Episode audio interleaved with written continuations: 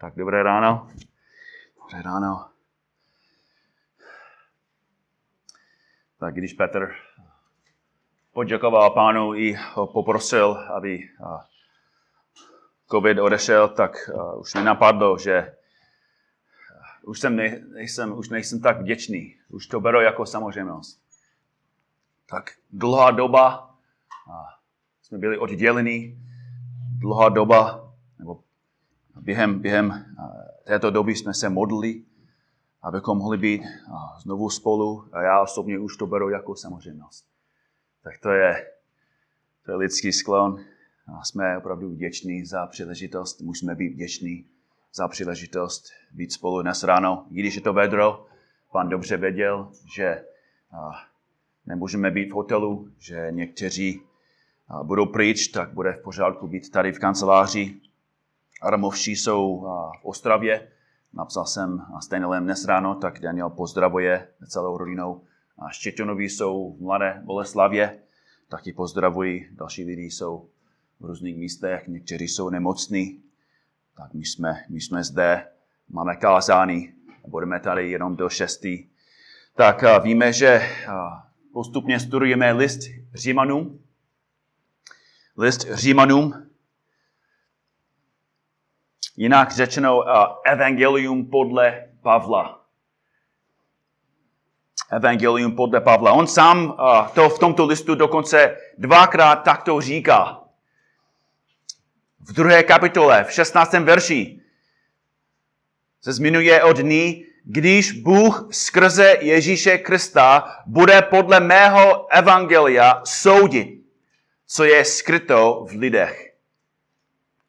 A pak znovu na konci svého listu, Římanům šestnáct dvacet pět, znovu tam píše, tomu, kdo je mocen vás upevnit podle mého evangelia a zvěstí o Ježíši Kristu podle zjevný tajemství, které bylo počasí věku zamlčeno. Jedinému moudrému Bohu zjevenému skrze Ježíše Krista, jemu buď sláva na věky věků. Amen. Tak tento list obsahuje evangelium podle Pavla. Evangelium podle toho, jak Ježíš Kristus mu to svěřil. To není, že Pavel to vymyslel. To není, že Pavel nahoru našel, ale Pán sám šel k němu, zachránil ho, ukázal mu svou slávu, ukázal Pavlovi, že sám potřebuje spasený. A potom poslal Pavla, aby hlásal tu stejnou zprávu všem lidem. To je přesně, co Pavel chtěl dělat. A Pavel nakonec i chtěl jít do Říma a chtěl jim tak hlásat evangelium. Píše ve verši patnáct, a tak pokud to záleží na mě, toužím posloužit evangeliem i vám, kteří jste v Římě. To bylo jeho velkým přáním. Ale dokud se tam nedostane, budeme muset stačit jeho dopis. A proto napsal, co to znamená evangelium, co, co, co přesně káže lidem. A proto Pavel začíná ve verši šestnáct a sedmnáct rozvíjet své jeho evangelium. A při čtení veršů šestnáct a sedmnáct musím upozornit na něco důležitějšího nebo důležitého. A normálně studijní překlad je docela doslovný, ale nevím proč, ale studijní verze vynechala významné slovo. Na začátku obou veršů šestnáct a sedmnáct má být slovo neboť. Můžeme číst od patnáctého verše, nebo spíš od čtrnáctého veršu. Všem dlužníkem, řeku i barbarů, moudrých i nevědomých, a tak pokud to záleží na mě, toužím posloužit evangeliem i vám, kteří jste v Římě. Neboť nestydím se za evangelium, neboť je to Boží moc k záchraně pro každého, kdo věří. Předen, předně pro Žida, ale i pro Řeka. Neboť v něm se zjevuje Boží spravedlnost z víry ke víře. jak je napsáno, spravedlivý z víry bude živ. Spravedlivý z víry bude živ. Minulý týden jsme studovali šestnáctý verš, ve kterém Pavel vysvětlil je důvod, proč se nestyděl za evangelium. My jsme viděli tři důvody, proč Pavel toužil kázat evangelium v Římě a proč se nestyděl za evangelium. Za prvé, evangelium je Boží moc. Za druhé, evangelium vede ke spasení. A za třetí, toto spasení nabízené v evangeliu se získává vírou a pouze vírou. Tak dnes ráno chceme pokračovat do, do sedmnáctého verše. A znovu, text zní neboť. Jestli chcete, tak můžete to zapsat do, do své Bible. Neboť v něm se zjevuje Boží spravedlnost z víry ke víře, jak je napsáno, spravedlivý z víry bude živ. Neboť je, je důležité v původním textu, protože ukazuje logickou souvislost mezi verši šestnáct a sedmnáct. Ve verši sedmnáct nám Pavel říká, že evangelium je Boží moc, a ve verši sedmnáct Pavel ukazuje, jak je evangelium Boží moc. Tyto dva verše jsou pilířem, na kterých stojí tento celý list. A jedním z nejdůležitějších pojmů pro pochopení tohoto dopisu je, je věta nebo fráze Boží spravedlnost. Boží spravedlnost. To podstatné jméno, včetně slovesa a přidávného jména, se v Novém zákoně vyskytuje dvě stě třicetkrát. Spravedlivý nebo spravedlnost nebo ospravedlněný dvě stě třicetkrát. A z toho Z toho sto patnáct použití pochází od Pavla. No. To je po, polovina. A z těchto sto patnáct případů, kdy Pavel používá tuto skupinu slov, se polovina těchto použití nachází přímo v Římanu. Znamená to, že, že Pavel se hodně soustředí na spravedlnost. Ve skutečnosti podstatné jméno spravedlnost je, je použité Pavlem v tomto listě třicet čtyřikrát. Dalším nejbližším dopisem od Pavla je první Korinským, kde je použito pouze sedmkrát. Což znamená znovu, že tato, toto slovo je opravdu podstatné. Ale co to znamená Boží spravedlnost? Jestli je to tak podstatné, jestli je to tak důležité, co, co vůbec znamená Boží spravedlnost? A možná na první pohled se, se význam této fráze může zdát poměrně snadný. Mohli bychom si například myslet, že, že toto Boží spravedlnost odkazuje na Boží vlastní bezúhonný charakter. Ale jestli je to tak, okamžitě se musíme ptát, ale jak je to možné? Jak je pro nás zjevený Boží spravedlností dobrou zprávou? Není to vlastně naopak? Není pro nás zjevený Boží spravedlnost tou nejhorší zprávou? Představte si, že, že Boží spravedlnost je jako cétéčko vyšetřený. Skenuje celý váš život. Boží spravedlnost skenuje všechny vaše myšlenky, všechna vaše slova. Skenuje a vyhodnocuje každý váš čin, který jste kdy v životě udělali. Skenuje každý jednotlivý motiv, každou touhu. Čekáš na výsledky a konečně poštou Bůh ti poslal výsledky. Jaké budou? Každý z nás ví, že ty výsledky nebudou dobré. Jak tedy může být zjevený Boží spravedlnosti pro nás dobrou zprávou? Ve skutečnosti se, podívejte se například hned na, na, na následující verš. Boží hněv se zjevuje z nebe proti čemu? Proti každé bezbožnosti a nepravosti lidí, kteří v nepravosti potlačují pravdu. Proti každé bezbožnosti. Otázka je, kdo mezi námi, kdo je výjimka? Existuje? Pavel píše v Římanům tři deset, jak je napsáno, není spravedlivého, není ani jednoho, kromě Štěpán. Jediná výjimka. Bratři, sestry, miliard a miliard a Boží slovo říká, že není ani jedna výjimka. Není spravedlivého, není ani jednoho. Není nikdo, kdo by byl, kdo by nebyl pod Božím hněvem. Tak znovu, jak může být Boží spravedlnost pro nás dobrá zpráva? Jak se Pavel může chovat, jako by to, co píše, bylo dobrou zprávou?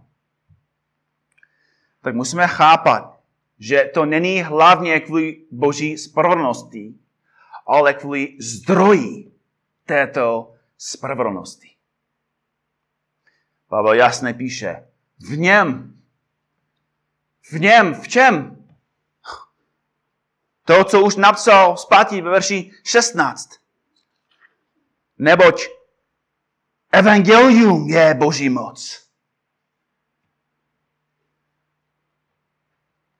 V něm, v evangeliu, je Boží spravedlnost. Tato spravedlnost, o níž Pavel mluví, není Boží spravedlnost, která je zjevená v zákoně. To je podstatné, to je důležitý. Tato spravedlnost pro nás není dobrou zprávou. To je ta, ta špatná zpráva, to je to Boží setéčko. Je to pro nás Boží soud, Římanům tři, devatenáct až dvacet dva. Nebo devatenáct až dvacet. Pavel říká, píše, víme, že vše, co zákon praví, praví těm, kdo jsou pod zákonem, aby byla umlčena každá ústa a aby se před Bohem stal vinným celý svět. Protože ze skutku zákona, ze poslušnosti zákona, nebude před ním ospravedlněn žádný člověk. Proč? Neboť skrze zákon je poznání hříchu. Zákon vyžaduje, abychom byli, abychom milovali Boha. Ale my víme, že milujeme jenom sám sebe. Zákon vyžaduje, abychom milovali svého bližního jako sebe sama, ale my svého bližního využíváme pro sebe. Zákon říká, že nebudeš krást, ale ve svém srdci po celý den toužíme po tom, co má další. Zákon říká, že nebudeš vraždit, ale v našich srdcích je násilí. A proto Pavel říká, že když se díváme do zákona, zákon nás nevede k nebe. Není to žebřík do nebe. Naopak, je to dálnice do pekla. A proto je zdroj této konkrétní spravedlnosti naprosto zásadní. To není Boží spravedlnost zjevená ze zákona, ale v evangeliu. Neboť skrze evangelium se zjevuje. Kdyby Pavel napsal například Římanům jedna sedmnáct, neboť skrze zákon se zjevuje Boží spravedlnost, všichni bychom byli zatraceni. Všichni, všichni bychom byli zatraceni. A důvod, proč v tomto kontextu Boží spravedlnost je dobrá zpráva, je, že to vyplývá z evangelia. V něm, v evangeliu, je zjevená Boží spravedlnost. V zákoně je Boží spravedlnost zjevená k naší zkáze. V evangeliu je Boží spravedlnost zjevená k naší spáse. To má Pavel na mysli, když v Římanům jedna sedmnáct říká, že v evangeliu se zjevuje Boží spravedlnost. Ne, nemyslí tím, že Boží spravedlnost soudí. Ale tady je Boží spravedlnost, která zachraňuje. Zákon zjevuje Boží spravedlnost vůči hříšníkům. Evangelium zjevuje Boží spravedlnost pro hříšníky. Dobře, ale to nás vede dál k další otázce. Jak? Jak zjevný Boží spravedlnost v evangeliu hříšníky zachraňuje místo, aby je odsoudilo? Vzpomeňte si, že to jsou důsledky, nebo to jsou důležité otázky, protože víceméně Pavel a, rozebírá a odpovídá na ty otázky v tomto celém listu. Jak zjevný Boží spravedlnost v evangeliu hříšníky zachraňuje, místo aby je odsoudilo? Dám vám dvě odpovědi od Pavla. Dvě odpovědi. První je hluboká a komplikovanější. Je to Římanům tři, dvacet tři až dvacet šest. Římanům tři, dvacet tři až dvacet šest, známý text. Všichni zřešili a postrádají Boží slavu. Ale jsou ospravedlňováni zadarmo jeho milostí skrze vykoupení, která je v Kristu Ježíši. A jak funguje toto vykoupení? Verš dvacet pět. Jeho Bůh ustanovil, Bůh ustanovil svého syna Ježíše Krista za prostředek smíření skrze víru v jeho krev, aby ukázal svou spravedlnost s ohledem na promítnutí pohřešení, jež byla spáchaná již dříve. dvacet šest. V čase Boží schovivavosti, aby ukázal svou spravedlnost v nynějším čase, takže sám je spravedlivý a ospravedlňuje toho, kdo žije z víry Ježíšovi. Tak já jsem vám řekl, že je to komplikovaný odpověď. A nebude probírat tu celou odpověď. To, to už děláme za deset let. Ale tím Pavel říká, že obětí svého syna Bůh zachoval svou vlastní spravedlnost a zároveň zaplatil za naše hříchy a uhasil svůj osobní hněv vůči nám. Tak možná říkáš, tak to je strašně komplikovaný, můžeš to říct jednodušším způsobem? Ano, ne já, ale Pavel. druhá Korinským pět, dvacet jedna. Toho, který hřích nepoznal, za nás učinil hříchem, abychom se my v něm stali Boží spravedlností. Jinými slovy, Kristus se stal podobným nám, abychom se my mohli stát podobnými Kristu. On vzal na sebe naše hříchy, čelil Božímu hněvu, zaplatil náš dluh a skrze jeho práci my dostaneme jeho spravedlnost. A právě o tom Pavel mluví, když píše ve verši, ve verši sedmnáct, neboť v něm, v evangeliu, v práci Krista se zjevuje Boží spravedlnost. Tak, ještě jednou, vzpomeňte si, že náš cíl teď je, je pochopit, co to znamená v tomto kontextu Boží spravedlnost. Není to Boží spravedlnost ze zákona, která soudí, ale je to Boží spravedlnost, která zachraňuje. A i víc, je to Boží spravedlnost pro nás. Jeho výrok že jsme byli učiněni spravedlivými. Učiněni spravedlivými. A bratři a sestry, to je důvod, proč Pavel říká, že evangelium zjevuje boží spravedlnost.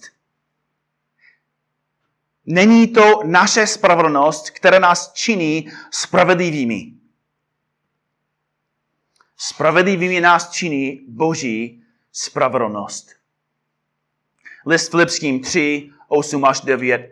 A opravdu také pokládám všechno za ztratu pro nesmírnou vzácnost poznání Krista Ježíše, svého Pána. Pro něho jsem ze všeho zřekl a pokládám za, to za odpad, abych získal Krista, verš devět, a byl nalezen v něm, nemají svou spravedlnost, která je ze zákona, ale tu, která je z víry v Krista, tu spravedlnost, která je z Boha na základě víry. Zákon odhaluje, že nemáme svou spravedlnost. Evangelium nám nabízí spravedlnost zdarma. A Pavel tady to popisuje a z finančního hlediska. Máš obrovský dluh a musíš to splacet. To je první problém. Ale další problém je, že nemáš žádný peníze na účtu. To je druhý problém. A jestli máš nějaký strašně velký dluh a nemáš žádné peníze na účtu, jak můžeš splácet dluh? Jasná odpověď. Nemůžeš.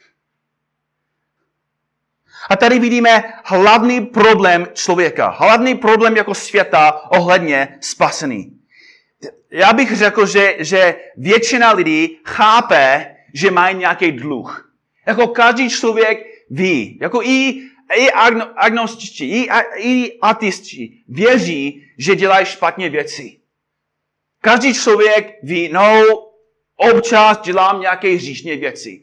Jo? A, a když opravdu jako se hádá s ním, myslím, často na konci on říká, no, tak jsem hříšník.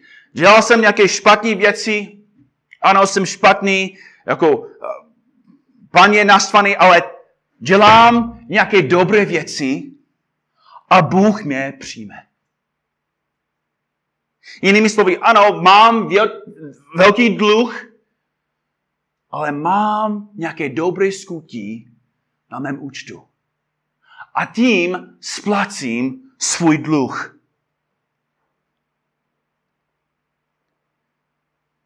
To je základ toho problému. Protože Bůh říká, že člověk nemá dobré skutky na svém účtu. Tím mi může splacet svůj dluh. Nemůžete se stát křesťanem, dokud tomu plně neporozumíte. Na tomto pojetí závisí celé spasení. Každé náboženství učí, že lidé dělají špatné věci. To však není rozhodující. Většina lidí ví, že, že hřeší a dělá věci, které se Bohu nelíbí. Ale pokud děláte nějaké dobré věci, pokud se modlíš, pokud dáváš peníze, pokud děláš nějaké dobré skutky, pokud změníš svůj život, tím můžeš splacet svůj dluh. To je, co učí každé náboženství.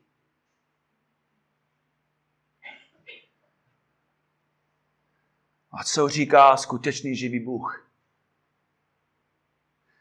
Dokonce sedm set let před příchodem Ježíše Krista.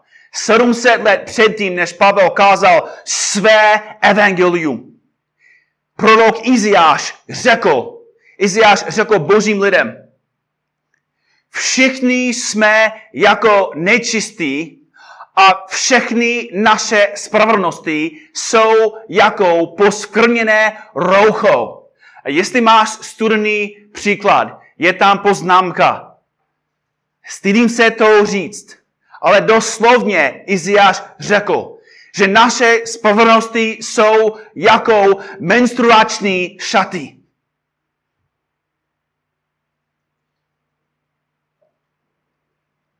Naše snaha ospravedlnit se před Bohem vlastními spravedlivými skutky je jako, že přinášíme před Boha menstruační hadry a říkáme, tím splacím svůj dluh.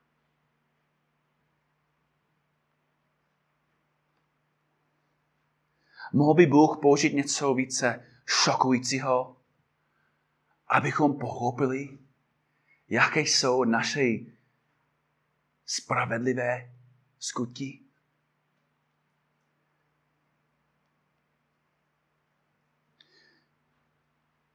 Bratři a sestry, jsme naprosto ztraceni. Člověk svými skutky je naprosto zatracen. Protože to, co má, Bůh nechce. To, co on nabízí Bohu, nesplací jeho dluh. Naopak.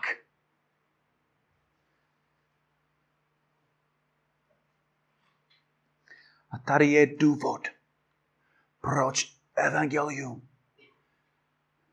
je evangelium, proč evangelium je dobrá zpráva, proč evangelium je Boží moc, proč zjevuje nám skrze evangelium Boží spravedlnost.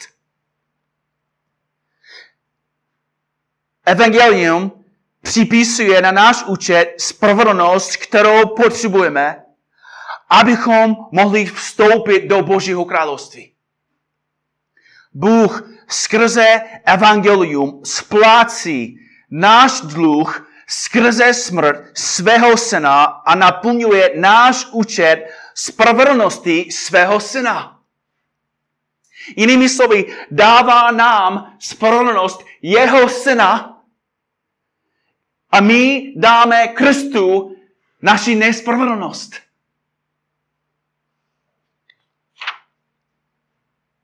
Přesně tuto terminologii používá Pavel v listu Římanům. Podívejte se na, na Římanům čtyři.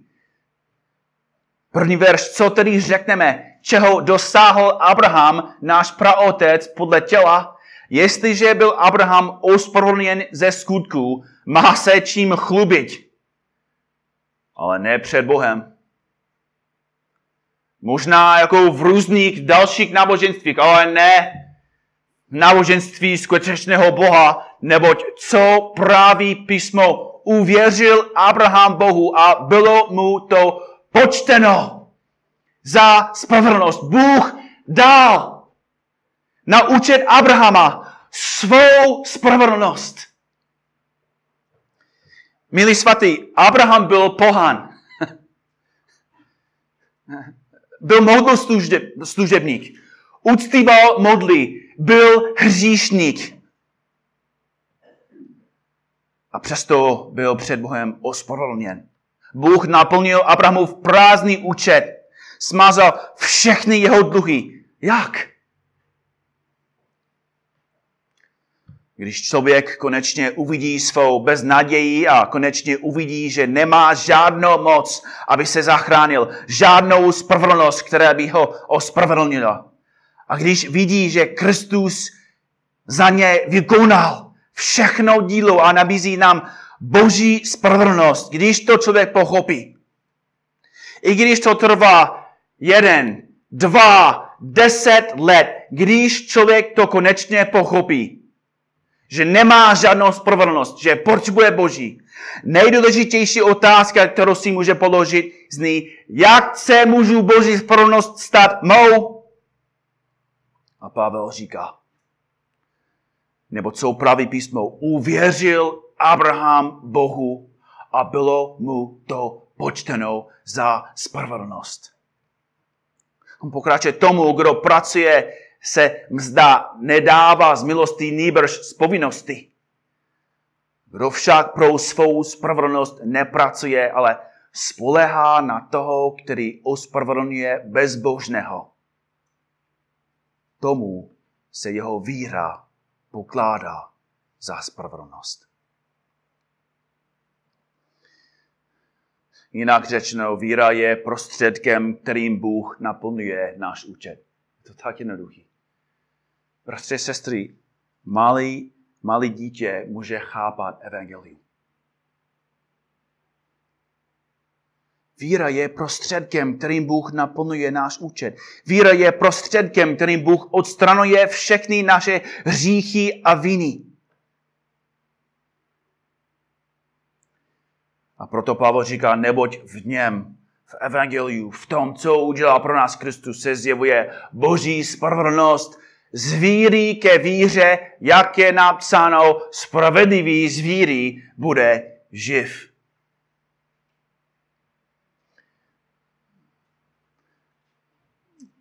To je trochu známá fráze, existuje mnoho výkladů. Někteří se domnívají, že to znamená od víry na začátku křesťanského života až po víru až do konce křesťanského života. Někteří si myslí, že to znamená od prvního do, do posledního. Nebo z, od víry starého zákona ke víře v novém zákoně. Nebo od jednoho stupně víry ke druhém a tak dál. Myslím si, že nej, nejbezpečnější je, je vždy odpověď, která se nesnaží do textu nic vykládat. nebo vkládat. Z čehož vyplývá nejlogičtější závěr, že Pavel prostě zdůrazňuje víru. Z víry k víře. Jinými slovy, jedině vírou. Jsme zachráněni jedině vírou. Není to víra a skutky. Není to víra a modlitba. Není to víra a troška spravedlnosti, kterou si myslíš, že máš na svém účtu. Není to víra a, a nadělní přítomnosti. Není to víra a členství v B S K K. Není to víra a tvoje dobrá teologie.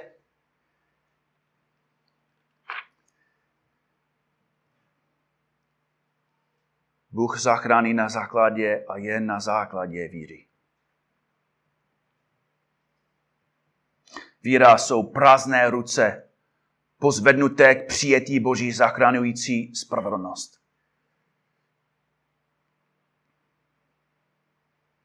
A proto hříšník se ptá, co mám, pane? Co, co můžu ti dát, abys mě spasil, abys mě zachránil? Moje spravedlnost je falešná. Moje spravedlnost je fasáda. Moje dobré skutky jsou poškvrněné, poškvrněné hadry. Můj morální účet je pod nulou a můj dluh před tebou je věčný. Co můžu dělat? Budu věřit. Budu věřit, že ty jsi zaplatil za můj dluh. Budu věřit, že ty jsi vyřešil můj problém. Budu věřit, že ty jsi pro mě poslal svého syna. Budu věřit, že ty jsi ho místo mě potrstal. Budu věřit, že on vzal moje hříchy, abych já mohl dostat jeho spravedlnosti. Pavlův celý záměr v tomto dopisu je dokázat, že jsme ospravedlněni jen vírou. Jak je napsáno, spravedlivý z víry bude žít. Jinými slovy, Pavel hned ukazuje zpátky na starý zákon a říká, že to, co vám kážu, není nová zpráva. Ospravedlnění z víry vyplývá ze starého zákona. Nebo spíš ze staré smlouvy. Nejedná se o nějakou novou myšlenku nebo koncept. Adam, Noé, Abraham, Izák, Jákob, všichni byli hříšníci, všichni byli padlí, všichni byli pod božím hněvem, všichni si zasloužili smrt. A všichni byli ospravedlněni vírou. Jenom vírou. A proto otázka je jednoduchá. Patříš mezi ně? Obdržel jsi Boží spravedlnost vírou v Ježíše Krista? Řekl jsi Bohu o své chudobě, řekl jsi mu o své bezmocnosti, o své hříšnosti, o svých dlužích. Bratři a sestry, hladový člověk neodmítne hostinu. Nahý člověk neodmítne krásné roucho. A hříšník by neměl odmítnout Kristovu spravedlnost. Síly nahý, síly ztracený, vidíš-li svůj dluh, přijď k němu a požádaj ho, aby tě ospravedlnil. A on to udělá. To udělá zadarmo skrze víru Ježíše Krista.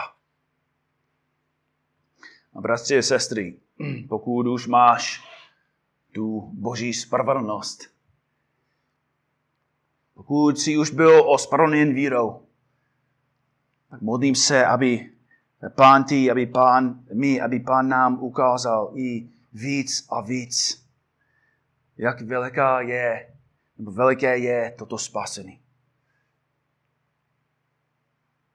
Abychom pochopili, co to znamená, že Bůh smázal náš věčný dluh a teď jsme věčně bohatí. Kvůli Kristu. Kéž bohatství jeho milosti a, a hloubka jeho milosrdenství v nás vyvolá hlubokou vděčnost a život, který dokazuje, že jsme byli vírou ospravedlněni zadarma, bohatě a na věky. Amen. Pane Bože, děkujeme ti za tu dobrou zprávu. Děkujeme ti, Pane, za spravedlnost, která je zjevená evangeliu. I jako spasený vyznáváme, že ještě často chodíme s pocitem viny. Že jsme zklamaní, protože jsme ještě tak hříšní. A to je správné. Ale potom problém je, že se snažíme vyřešit naše hříchy svými skutky. I jako věřící. I jako věřící si myslíme, že můžeme dělat teď nějaké dobré věci, abychom získali zpátky tu radost a ten pocit tvé lásky. A to nejde. Pane, jsme zachráněni jenom skrze milosti, jenom skrze evangelium, jenom vírou. Pomoc nám, abychom chodili ve víře. Abychom pochopili, že i když jsme ještě hříšní, že jsme ospravedlněni děti Kristu skrze víru v ně. A modlím se, Pane, za ty, kteří ještě se snaží splácet svůj dluh svými skutky. Pomoc jim, Pane, ukáž jim, že to je úplně marné. Že to je nemožné. Že musí jenom prosit, aby si jim dal svou spravedlnost a hned to děláš. Děkuji ti ještě jednou, Pane, že evangelium je tak jednoduché, že i dítě tomu může rozumět. Děkuji ti, Pane, že i skrze evangelium teď jsme my i tvoje děti. Děkujeme ti.